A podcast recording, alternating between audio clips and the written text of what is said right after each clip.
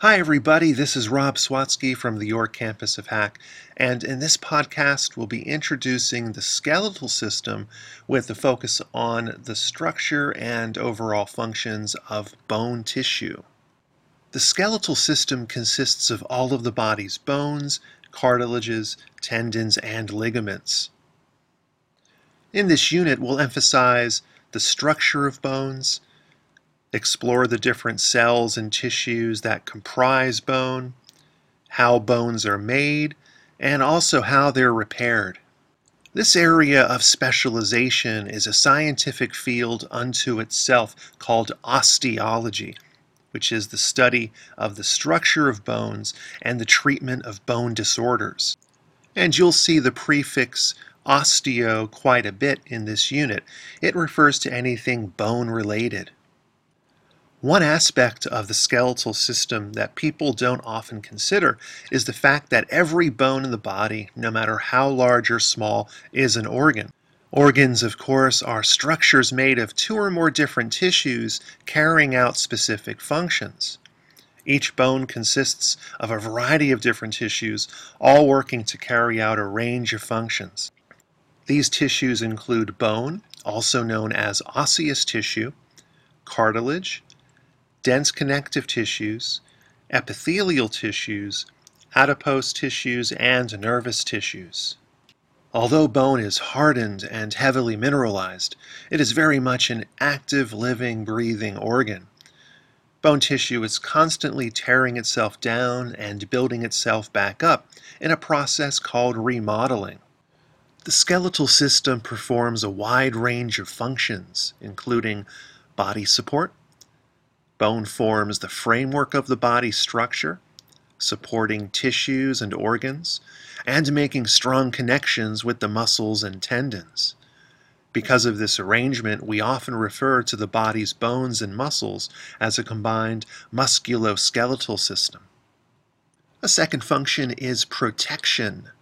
Bone surrounds and protects the body's organs and soft tissues from injury, such as how the rib cage protects the lungs and the heart, and how the brain is protected by the bones of the skull. A third function is movement.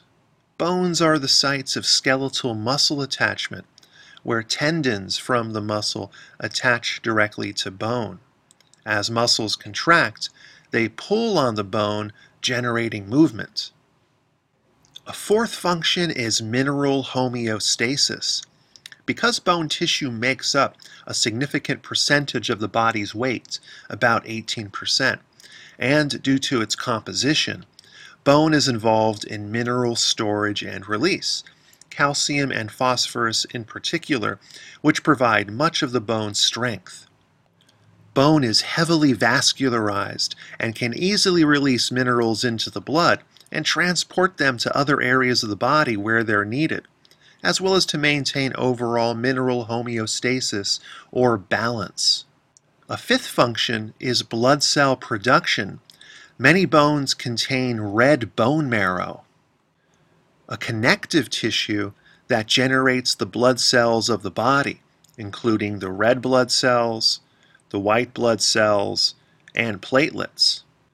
These blood cells form through a process called hemopoiesis, which means creation of blood. This flowchart illustrates the process of hemopoiesis beginning with pluripotent stem cells located within the marrow, and we'll explore this in detail later on in the course in Chapter 19 on blood.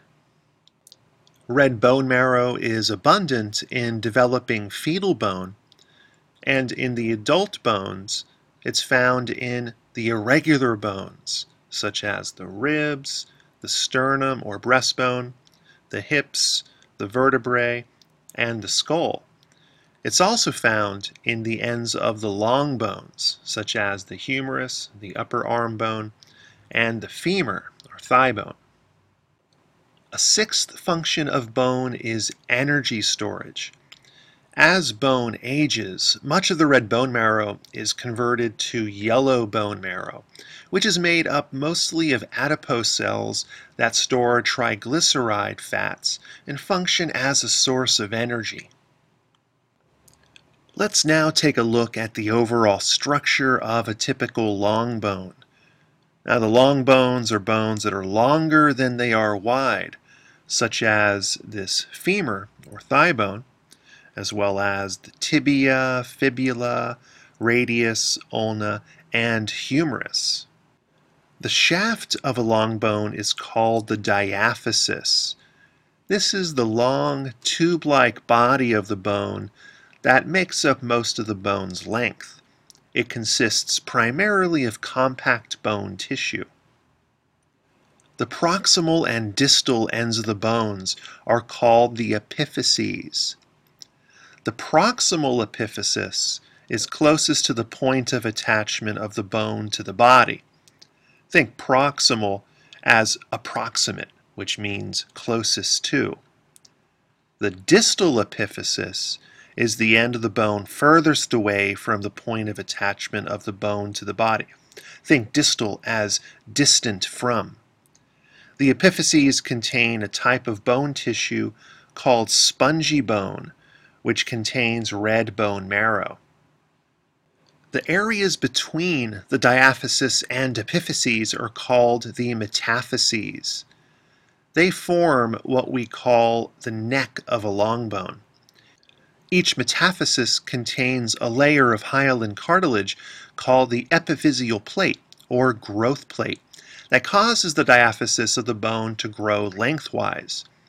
This growth stops in our mid to late teens and early 20s as the cartilage is replaced by bone and is now referred to as the epiphyseal line.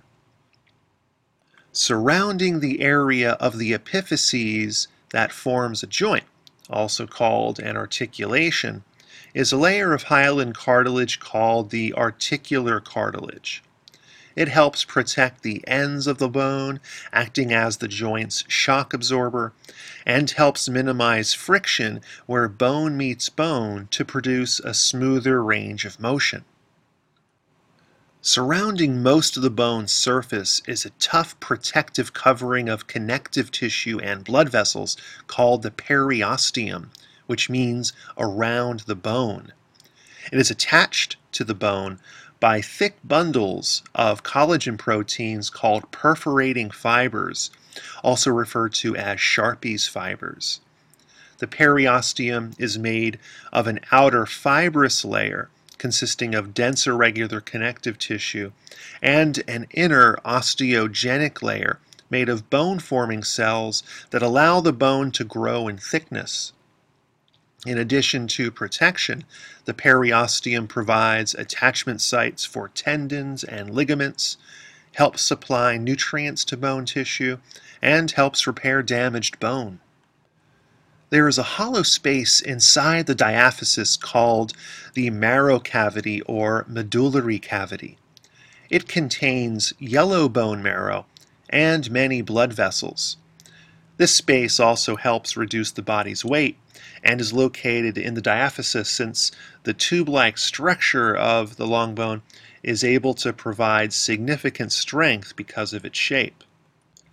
Lining the medullary cavity is the endosteum, which consists of connective tissue and one layer of osteogenic cells that allow the bone to form from the inside of the diaphysis.